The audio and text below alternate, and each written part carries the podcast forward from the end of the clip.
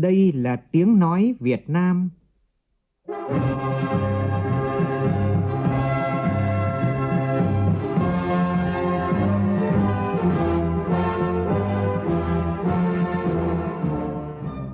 là tiếng nói Việt Nam, phát thanh từ Hà Nội, thủ đô nước Cộng hòa xã hội chủ nghĩa Việt Nam.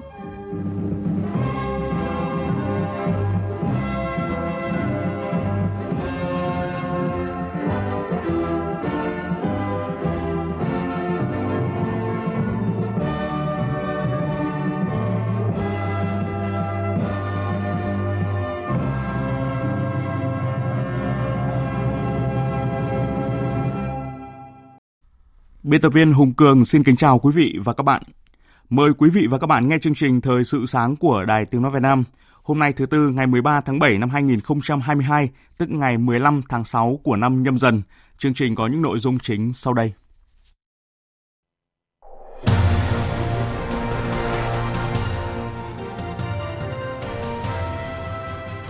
Thủ tướng Phạm Minh Chính yêu cầu đến năm 2025 phấn đấu cơ bản hoàn thành việc sắp xếp lại, chuyển đổi sở hữu khối doanh nghiệp nhà nước.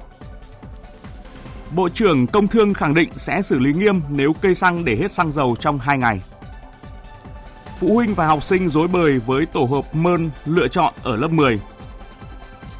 Trong phần tin thế giới, sau 18 tháng kể từ khi nhậm chức, ngày hôm nay, Tổng thống Mỹ Joe Biden bắt đầu thăm Trung Đông 8 ứng cử viên ngày hôm nay bước vào vòng bỏ phiếu đầu tiên giành vị trí lãnh đạo đảng bảo thủ cầm quyền tại Anh, qua đó thay thế ông Boris Johnson trên cương vị Thủ tướng Anh. Trung Quốc chế tạo robot cá tí hon ăn vi nhựa, giải pháp làm sạch đại dương.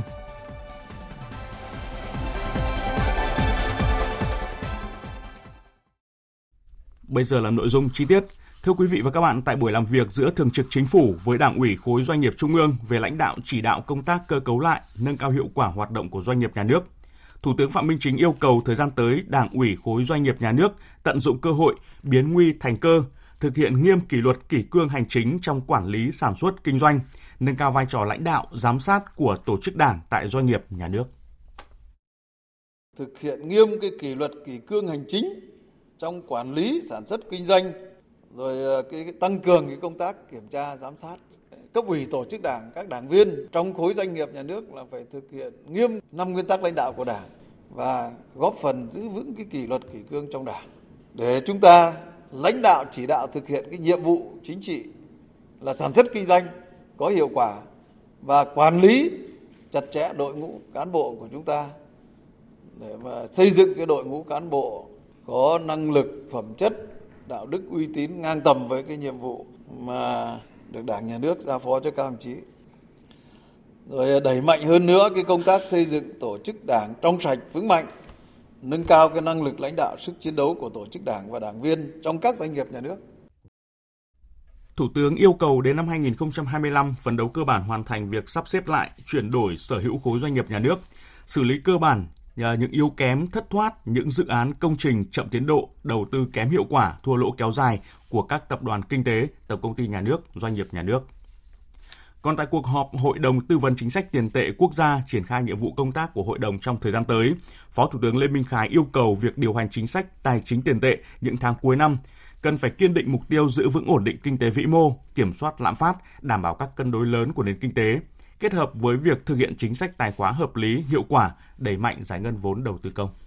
Báo cáo tại cuộc họp cho thấy tăng trưởng GDP nước ta so với cùng kỳ năm 2021 là 6,42%, bình quân 6 tháng CPI tăng 2,44%, tăng tương đối thấp so với cùng kỳ của các năm trước dịch.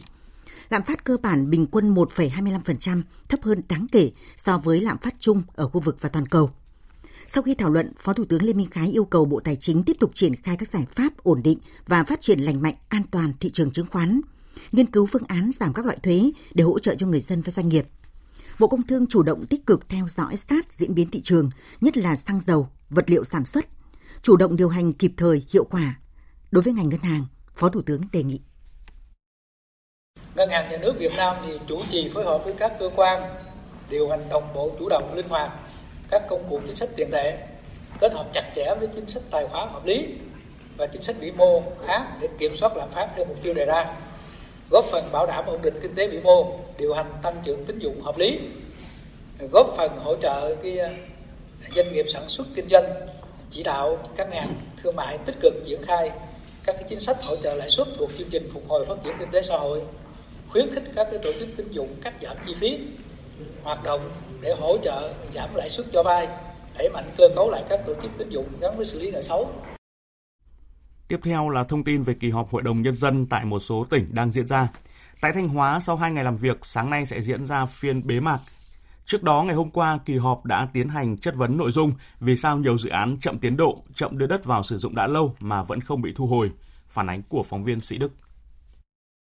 Theo báo cáo, Thanh Hóa có 164 dự án chậm tiến độ quá 24 tháng, vi phạm luật đất đai 2013. Ông Lê Đức Giang, Phó Chủ tịch Ủy ban nhân dân tỉnh Thanh Hóa cho biết, theo quy định của luật đất đai, nếu chậm thời gian 24 tháng mà nhà đầu tư có nguyện vọng tiếp tục gia hạn thì nhà nước phải cho gia hạn. Nếu không gia hạn 24 tháng thì không đủ điều kiện để thu hồi.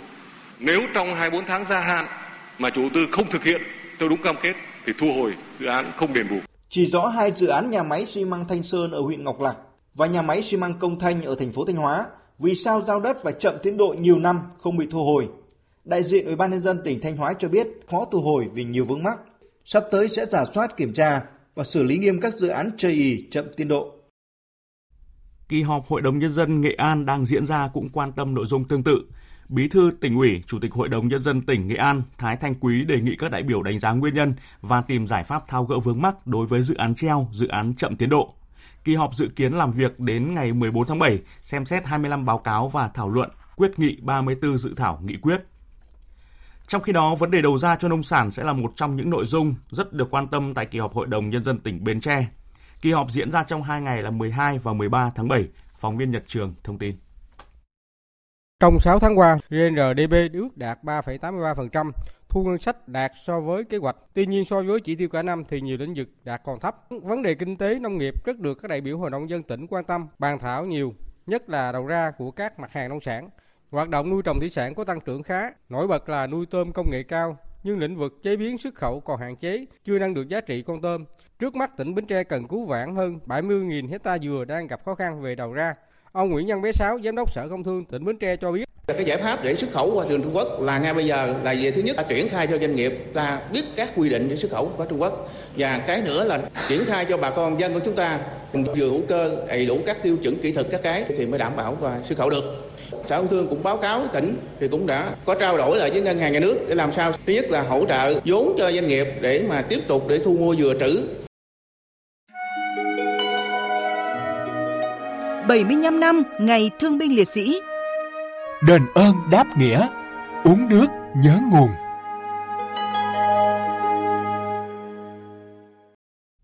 Thưa quý vị và các bạn, tối qua tại bờ nam sông Thạch Hãn, đông đảo các cựu chiến binh, cán bộ, nhân dân, đoàn viên thanh niên của tỉnh Quảng Trị đã thả hàng nghìn hoa đăng xuống dòng sông, tưởng niệm các anh hùng liệt sĩ đã chiến đấu, anh dũng hy sinh trong chiến dịch 81 ngày đêm bảo vệ thành cổ Quảng Trị năm 1972. Phản ánh của phóng viên Thanh Hiếu tại miền Trung. Hàng ngàn ngọn hoa đăng tôi nhẹ nhàng trên dòng Thạch Hãn tỏa sáng lòng tri ân tưởng niệm các thế hệ cha anh đi trước đã ngã xuống vì độc lập tự do của dân tộc. Dòng Thạch Hãn đi vào lịch sử với những câu chuyện bi thương hào hùng. Trong 81 ngày đêm chiến đấu bảo vệ thành cổ Quảng Trị, cựu chiến binh Bùi Xuân Lượng quê ở huyện Trương Mỹ, thành phố Hà Nội bồi hồi nhớ lại những mùa hè đỏ lửa bên đồng đội. Hôm nay tôi ở đây là gặp lại rất nhiều mà cảm xúc tức là ôm nhau, hòa đến khóc, là còn sống với nhau, được trở về địa phương và cũng là được vào đây để tri ân những anh hùng liệt sĩ, tức là đồng đội của mình đã hy sinh tại cái mảnh đất này. Khởi nguồn ý tưởng tổ chức vào năm 2012, chương trình Đêm Hoa Đăng đã trở thành hoạt động thường xuyên vào đêm 14 âm lịch hàng tháng với phương thức xã hội hóa. Đến nay, chương trình Đêm Hoa Đăng đã được tỉnh Quảng Trị công nhận chính thức là một lễ hội cách mạng mang nét đặc trưng riêng, kết nối giữa quá khứ và hiện tại, quên đi chiến tranh và hướng đến hòa bình. Anh Nguyễn Thanh Hà, quê ở xã Cẩm Lý, huyện Lục Nam, tỉnh Bắc Giang, tham gia chương trình đêm hoa đăng bày tỏ. Thả đèn hoa đăng để cho các chú các anh là siêu thoát. Thì mình thả đúng cái tình cảm của mình. Rất là cảm ơn và và biết công ơn của các chú các anh anh hùng liệt sĩ đã hy sinh cho quê hương mình. Trên dòng sông hoa đỏ bập bênh trôi Chương trình Thời sự sáng tiếp tục với những thông tin đáng chú ý.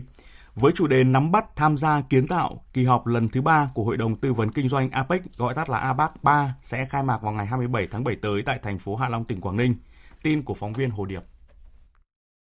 Cùng với việc thảo luận nhiều nội dung quan trọng, kỳ họp này sẽ xây dựng báo cáo khuyến nghị của doanh nghiệp gửi lên các bộ trưởng phụ trách tài chính, các bộ trưởng phụ trách thương mại, các thống đốc ngân hàng và báo cáo thường niên của APEC gửi các nhà lãnh đạo APEC.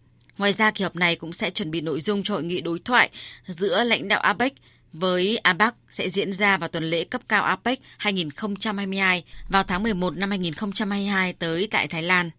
APEC 3 dự kiến sẽ có sự tham dự của gần 200 đại biểu, tham dự theo hình thức trực tuyến và trực tiếp. Trong đó có lãnh đạo của các tập đoàn toàn cầu, lãnh đạo của các tổ chức xúc tiến thương mại và đầu tư uy tín có ảnh hưởng lớn trong khu vực. Dự kiến Chủ tịch nước Nguyễn Xuân Phúc sẽ có bài phát biểu tại phiên khai mạc kỳ họp. Ông Phạm Tấn Công, Chủ tịch Phòng Thương mại và Công nghiệp Việt Nam, Chủ tịch APEC cho biết. Đây là một cơ hội rất tốt cho Việt Nam để khẳng định và nâng cao uy tín của mình trong cộng đồng quốc tế. Tại kỳ họp này thì hội nghị sẽ tập trung bàn thảo về những vấn đề về phục hồi và phát triển kinh tế trong cái điều kiện mà đã cơ bản đang khống chế được Covid trong khu vực.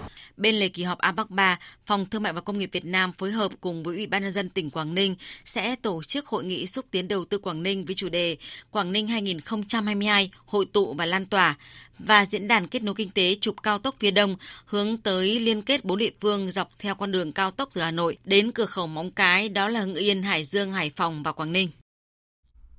Với vai trò là trung tâm kinh tế, văn hóa, giáo dục, khoa học công nghệ của cả nước, thành phố Hồ Chí Minh có vị trí quan trọng trong sợi dây liên kết giữa Việt Nam và Hoa Kỳ.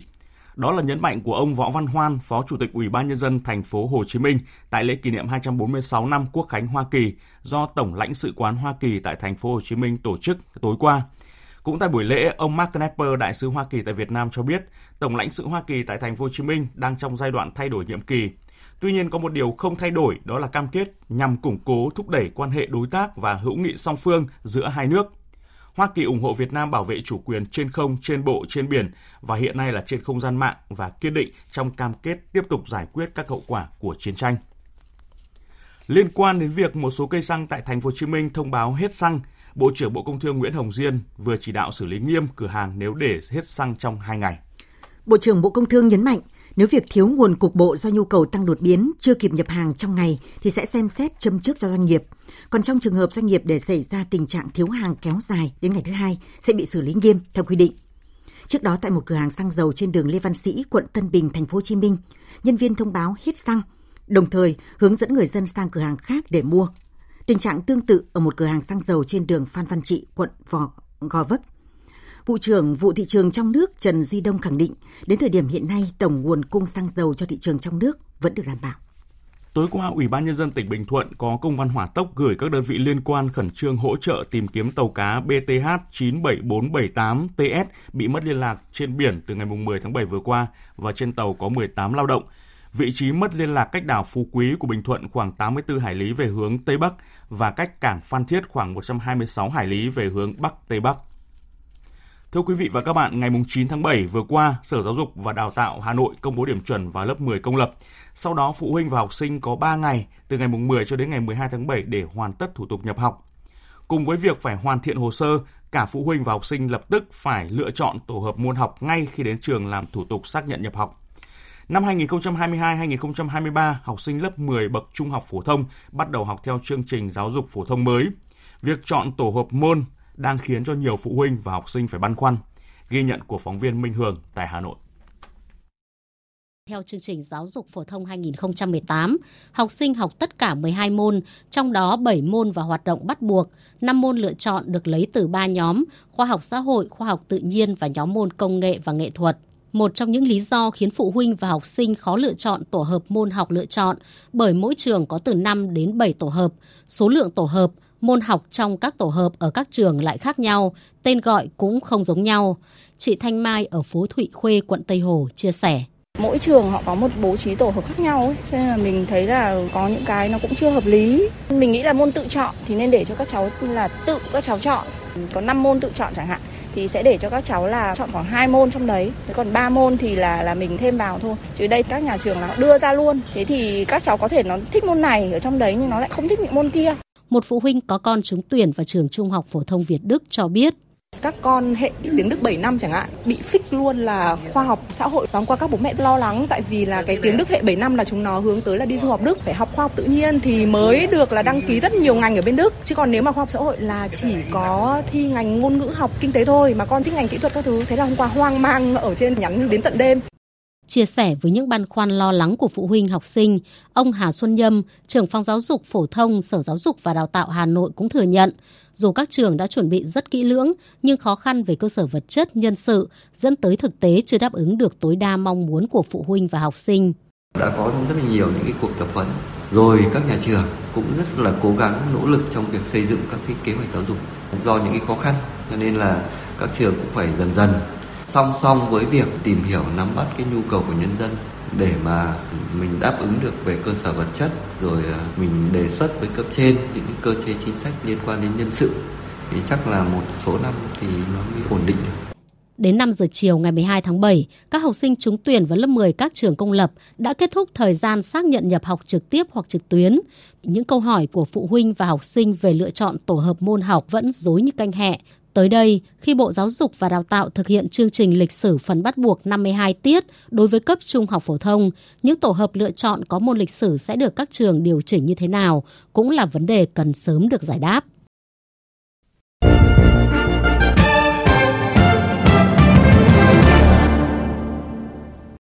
Chuyển sang phần tin quốc tế, Đại sứ Đặng Hoàng Giang, trưởng phái đoàn đại diện thường trực Việt Nam tại Liên Hợp Quốc ngày 12 tháng 7 đã gặp và trao Tổng thư ký Liên Hợp Quốc Antonio Guterres thư của Thủ tướng Chính phủ Phạm Minh Chính, phản hồi đề xuất của Tổng thư ký về thiết lập quan hệ hợp tác Việt Nam Liên Hợp Quốc về ứng phó với biến đổi khí hậu. Tin của phóng viên Phạm Huân thường trú tại Mỹ. Bức thư của Thủ tướng Phạm Minh Chính chia sẻ các nỗ lực của Việt Nam trong thực hiện các cam kết tại hội nghị lần thứ 26 các bên tham gia Công ước khung của Liên Hợp Quốc về biến đổi khí hậu Thủ tướng cũng cảm ơn sự ủng hộ của Liên Hợp Quốc cũng như cá nhân Tổng thư ký trong hỗ trợ Việt Nam, trong đó có việc thiết lập quan hệ đối tác với các nước G7 về chuyển đổi năng lượng. Tổng thư ký Liên Hợp Quốc bày tỏ vui mừng nhận được thư của Thủ tướng Chính phủ Phạm Minh Chính và đánh giá cao các nỗ lực của Việt Nam và chia sẻ các thách thức mà Việt Nam và các nước đang phát triển phải đối mặt trong ứng phó với biến đổi khí hậu. Tổng thư ký nhấn mạnh, Liên Hợp Quốc và cá nhân ông sẽ tiếp tục ủng hộ Việt Nam trong tiến trình này. Đại sứ Đông Hoàng Giang bày tỏ cảm ơn sự hỗ trợ quý báu của Liên Hợp Quốc đối với Việt Nam trong việc thực hiện các mục tiêu phát triển bền vững và ứng phó biến đổi khí hậu, trong đó có cam kết giảm phát thải dòng bằng không vào năm 2050. Sau 18 tháng kể từ khi nhậm chức, ngày hôm nay Tổng thống Mỹ Joe Biden bắt đầu thăm Trung Đông với các chặng dừng chân, bao gồm Israel, khu bờ Tây và Ả Rập Xê Út. Nhà Trắng cho biết Tổng thống Biden sẽ thúc đẩy gia tăng sản lượng dầu từ các thành viên thuộc tổ chức các nước xuất khẩu dầu lửa OPEC trong chuyến công du này – Ngoài ra, chuyến thăm diễn ra trong bối cảnh hồ sơ hạt nhân Iran đang nóng và nhóm cường quốc P5-1 vẫn chưa thể khôi phục thỏa thuận hạt nhân 2015 và đây sẽ là cơ hội để Mỹ tạo áp lực cho Iran về vấn đề này. Sau khi loại bỏ các ứng cử viên không đủ điều kiện, ngày hôm nay 8 ứng cử viên tham gia cuộc đua giành vị trí lãnh đạo Đảng Bảo thủ cầm quyền tại Anh, đồng nghĩa với việc thay thế ông Boris Johnson trên cương vị Thủ tướng Anh, sẽ chính thức bước vào vòng bỏ phiếu đầu tiên. Tin của phóng viên Quang Dũng, thường trú tại Pháp theo dõi khu vực Tây Âu. Tám người này bao gồm ông Rishi Sunak, cựu Bộ trưởng Tài chính, bà Liz Truss, đương kim ngoại trưởng, ông Jeremy Hunt, cựu Bộ trưởng Y tế thời chính phủ bà Theresa May, ông Tom Tugendhat, Chủ tịch Ủy ban Đối ngoại Hạ viện Anh, ông Nadim Zahawi, đương kim Bộ trưởng Tài chính, bà Penny Mordaunt, Bộ trưởng Thương mại và bà Suella Braverman, Tổng trưởng lý Anh. Trong số những người bị loại đáng chú ý có cựu Bộ trưởng Y tế ông Sajid Javid và đương kim Bộ trưởng Giao thông ông Grant Shapps, không chỉ được các đảng viên đảng bảo thủ đánh giá cao, Ông Rishi Sunak cũng đang nhận được sự ủng hộ của rất nhiều chính trị gia tên tuổi trong đảng bảo thủ như ông Dominic Raab, Phó Thủ tướng Bộ trưởng Tư pháp Anh. Xuất hiện cùng ông Rishi Sunak trong lễ khởi động chiến dịch tranh cử của ông Sunak chiều ngày 12 tháng 7, ông Dominic Raab kêu gọi cử tri đảng bảo thủ ủng hộ ông Rishi Sunak vì cho rằng đây là chính trị gia duy nhất của đảng bảo thủ có thể chiến thắng. Chúng ta cần một nhà lãnh đạo có thể chiến thắng và thực tế là các cuộc thăm dò đã chỉ ra rằng chỉ có Rishi Sunak mới có thể đánh bại công đảng, chỉ có Rishi Sunak mới có thể chiến thắng với sự ủng hộ của cả những người ủng hộ hay phản đối Brexit. Chỉ có Rishi Sunak mới có thể thắng ở các vùng cả miền Nam hay miền Bắc. Ông ấy có khả năng lãnh đạo kinh tế. Ngay trong chiều nay 13 tháng 7 theo giờ địa phương, vòng bỏ phiếu sơ loại đầu tiên sẽ diễn ra. 358 nghị sĩ của Đảng Bảo thủ sẽ bỏ phiếu cho 8 ứng cử viên và người nào có số phiếu ít nhất hoặc có ít hơn 30 phiếu sẽ bị loại. Kết quả vòng bỏ phiếu đầu tiên sẽ được công bố sau đó ít giờ và theo dự kiến, vòng bỏ phiếu thứ hai sẽ được tổ chức ngay trong ngày mai thứ năm 14 tháng 7 hoặc chậm nhất là thứ Sáu ngày 15 tháng 7. Cũng tại châu Âu, các bộ trưởng tài chính Liên minh châu Âu ngày hôm qua đã nhất trí cho Croatia gia nhập khu vực đồng tiền chung châu Âu Eurozone vào ngày 1 tháng 1 năm 2023. Croatia là thành viên mới nhất của khu vực và theo kế hoạch Bulgaria sẽ là nước tiếp theo. Thưa quý vị, các nhà khoa học thuộc Viện Nghiên cứu Polymer tại Đại học Tứ Xuyên của Trung Quốc mới đây đã công bố một robot cá đặc biệt được lập trình và có khả năng loại bỏ vi nhựa trong đại dương. Đây được kỳ vọng sẽ trở thành công cụ đắc lực mới hỗ trợ dọn sạch môi trường đại dương. Được thiết kế với vỏ ngoài mềm mại, robot cá có chiều dài chỉ 13 mm, có thể bơi linh hoạt trên mặt nước để hấp thụ những hạt vi nhựa trôi nổi tự do. Nghiên cứu mới này của Trung Quốc được kỳ vọng có thể giải quyết được vi nhựa, những gì còn sót lại của rác thải nhựa sau khi mục ra trong nước biển và là vấn nạn môi trường hàng đầu hiện nay. Y học đã phát hiện ra dấu vết của bi nhựa trong cơ thể người. Kích thước tí hon của bi nhựa lại càng khiến quá trình xử lý thêm khó khăn. Cô Vương Ngữ Yên, chuyên gia công tác tại Viện Nghiên cứu Polymer cũng là một trong những tác giả chính của nghiên cứu cho biết. 因为这个微塑料它很小，像一般大小于五毫米，我们都把它称之为。Tuy nhựa có kích thước rất nhỏ, thường dưới 5 mm và có cấu trúc xốp thu hút các chất độc hại như kim loại nặng, làm khuếch tán độc tính của chúng. Mục đích chính của chúng tôi là phát hiện vi nhựa trên bề mặt nước, đi sâu hơn và phát hiện thành phần của vi nhựa biển. Các nhà nghiên cứu chế tạo robot dựa trên các vật liệu thịnh hành trong môi trường biển. Nhờ vậy, robot cá có thể giãn nở, bị vặn xoắn mà không ảnh hưởng đến hiệu năng. Rác thải nhựa tí hon sẽ bám lên thân của thiết bị nhỏ bé và môi trường biển sẽ bớt đi phần nào vi nhựa.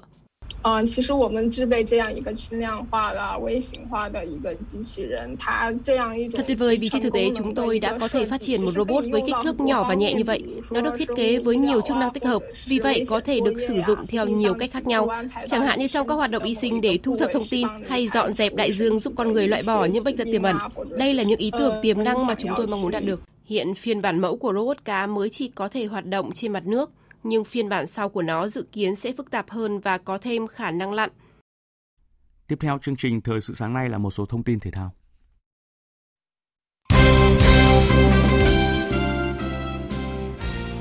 Thưa quý vị và các bạn, sau trận hòa 1-1 với đại kình địch U19 Thái Lan ở lượt trận cuối vòng bảng, U19 Việt Nam đã chính thức góp mặt ở trận bán kết giải U19 Đông Nam Á với ngôi nhất bảng A. Đối thủ của thầy trò huấn luyện viên Đinh Thế Nam sẽ là U19 Malaysia, đội xếp thứ hai ở bảng B và trận đấu sẽ diễn ra lúc 15 giờ chiều nay. Sau 3 chiến thắng tại vòng bảng, tuyển nữ Việt Nam đã giành suất thi đấu tại bán kết giải bóng đá nữ vô địch Đông Nam Á 2022. Dù vậy, chiều nay đội vẫn phải đá trận đấu cuối cùng tại vòng bảng gặp đội tuyển Myanmar để phân định vị trí nhất bảng B. Còn ở bảng A, đội Thái Lan đã nhất bảng, còn Philippines nhì bảng. Ngày hôm nay, các trận tứ kết ở nội dung bóng truyền nam vô địch quốc gia 2022 sẽ chính thức diễn ra. 8 đội bóng xuất sắc nhất của giải bao gồm Tràng An Ninh Bình, Biên phòng Thành phố Hồ Chí Minh, Hà Tĩnh, Thể Công, Sanet Khánh Hòa, Vật liệu xây dựng Bình Dương và Hà Nội sẽ thi đấu những trận đấu được dự đoán là vô cùng căng thẳng và hấp dẫn. Trận đấu bóng đá quốc tế ngày hôm qua được quan tâm đó là câu lạc bộ Manchester United gặp Liverpool tại giải Bangkok Century Cup 2022. Ở trận đấu này, Manchester tung ra đội hình mạnh nhất và đã giành chiến thắng 4-0. Đây cũng là chiến thắng đầu tiên của Manchester United dưới thời tuần tân huấn luyện viên Erik ten Hag. Dự báo thời tiết Dự báo thời tiết ngày và đêm nay, phía Tây Bắc Bộ có mưa rào và rông vài nơi, riêng khu vực Nam Sơn La, Hòa Bình có mưa rào và rông rải rác, cục bộ có mưa to, gió nhẹ, nhiệt độ từ 23 đến 34 độ. Phía Đông Bắc Bộ có mưa rào và rông vài nơi, riêng vùng đồng bằng và ven biển có mưa rào và rông rải rác, gió đông đến đông nam cấp 2, cấp 3, nhiệt độ từ 24 đến 34 độ. Khu vực từ Thanh Hóa đến Thừa Thiên Huế, phía Bắc có mưa rào và rông rải rác, cục bộ có mưa to. Phía Nam, ngày có mưa rào và rông vài nơi, chiều tối và đêm có mưa rào và rông rải rác, cục bộ có mưa to, gió nhẹ. Nhiệt độ từ 24 đến 33 độ. Khu vực từ Đà Nẵng đến Bình Thuận, ngày có mưa rào và rông vài nơi, chiều tối và đêm có mưa rào và rông rải rác, cục bộ có mưa to, gió Tây đến Tây Nam cấp 2, cấp 3, nhiệt độ từ 24 đến 33 độ. Tây Nguyên và Nam Bộ ngày có mưa vừa và rông, có nơi mưa to đến rất to, gió Tây Nam cấp 3, nhiệt độ từ 20 đến 31 độ. Dự báo thời tiết biển, Bắc Vịnh Bắc Bộ có mưa rào và rông vài nơi, tầm nhìn xa trên 10 km, gió đông đến đông nam cấp 3, cấp 4. Nam Vịnh Bắc Bộ có mưa rào và rông vài nơi, tầm nhìn xa trên 10 km, gió Đông Nam cấp 3, cấp 4. Vùng biển từ Quảng Trị đến Quảng Ngãi có mưa rào rải rác và có nơi có rông. Tầm nhìn xa trên 10 km, giảm xuống từ 4 đến 10 km trong mưa. Phía Bắc, gió Đông Nam. Phía Nam, gió Tây Nam đến Nam cấp 4. Vùng biển từ Bình Định đến Ninh Thuận có mưa rào rải rác và có nơi có rông. Tầm nhìn xa trên 10 km, giảm xuống từ 4 đến 10 km trong mưa. Gió Tây Nam đến Nam cấp 4, cấp 5. Vùng biển từ Bình Thuận đến Cà Mau có mưa rào và rải rác có rông. Tầm nhìn xa từ 4 đến 10 km, gió Tây Nam cấp 6, cấp 7, giật cấp 8, cấp 9, biển động mạnh. Vùng biển từ Cà Mau đến Kiên Giang có mưa rào và rải rác có rông. Tầm nhìn xa từ 4 đến 10 km, gió Tây Nam cấp 6, giật cấp 7, cấp 8, biển động. Khu vực Bắc Biển Đông, khu vực quần đảo Hoàng Sa thuộc thành phố Đà Nẵng có mưa rào và rông vài nơi, tầm nhìn xa trên 10 km, gió Đông Nam cấp 4, cấp 5. Khu vực giữa Biển Đông có mưa rào và rải rác có rông, tầm nhìn xa từ 4 đến 10 km. Phía Bắc, gió Đông Nam cấp 4, phía Nam, gió Tây Nam đến Nam cấp 5. Khu vực Nam Biển Đông, khu vực quần đảo Trường Sa thuộc tỉnh Khánh Hòa có mưa rào và rông rải rác, tầm nhìn xa trên 10 km, giảm xuống từ 4 đến 10 km trong mưa. Gió Tây Nam cấp 5, có lúc cấp 6, giật cấp 7, cấp 8. Riêng vùng biển phía Tây có gió Tây Nam cấp 6, cấp 7, giật cấp 8, cấp 9, biển động mạnh. Vịnh Thái Lan có mưa rào và rải rác có rông. Tầm nhìn xa từ 4 đến 10 km, gió Tây đến Tây Nam cấp 5, có lúc cấp 6, giật cấp 7, cấp 8, biển động. Vừa rồi là những thông tin dự báo thời tiết, bây giờ chúng tôi tóm lược một số tin chính vừa phát trong chương trình.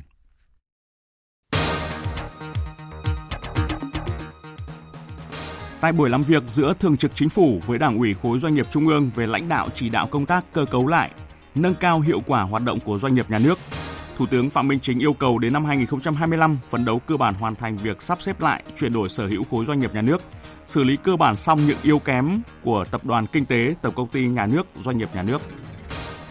Năm học 2022-2023, học sinh lớp 10 bậc trung học phổ thông bắt đầu học theo chương trình giáo dục phổ thông mới. Việc chọn tổ hợp môn khá rắc rối, chưa đáp ứng được mong muốn của phụ huynh và học sinh.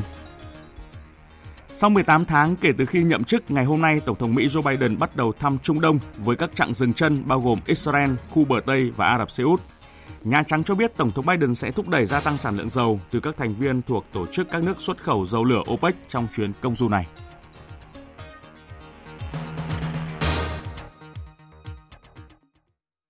Phần tóm lược những tin chính vừa rồi đã kết thúc chương trình Thời sự sáng nay của Đài Tiếng Nói Việt Nam. Chương trình do Hùng Cường biên soạn và thực hiện với sự tham gia của phát thanh viên Minh Nguyệt, kỹ thuật viên Tuyết Mai, chịu trách nhiệm nội dung Nguyễn Vũ Duy.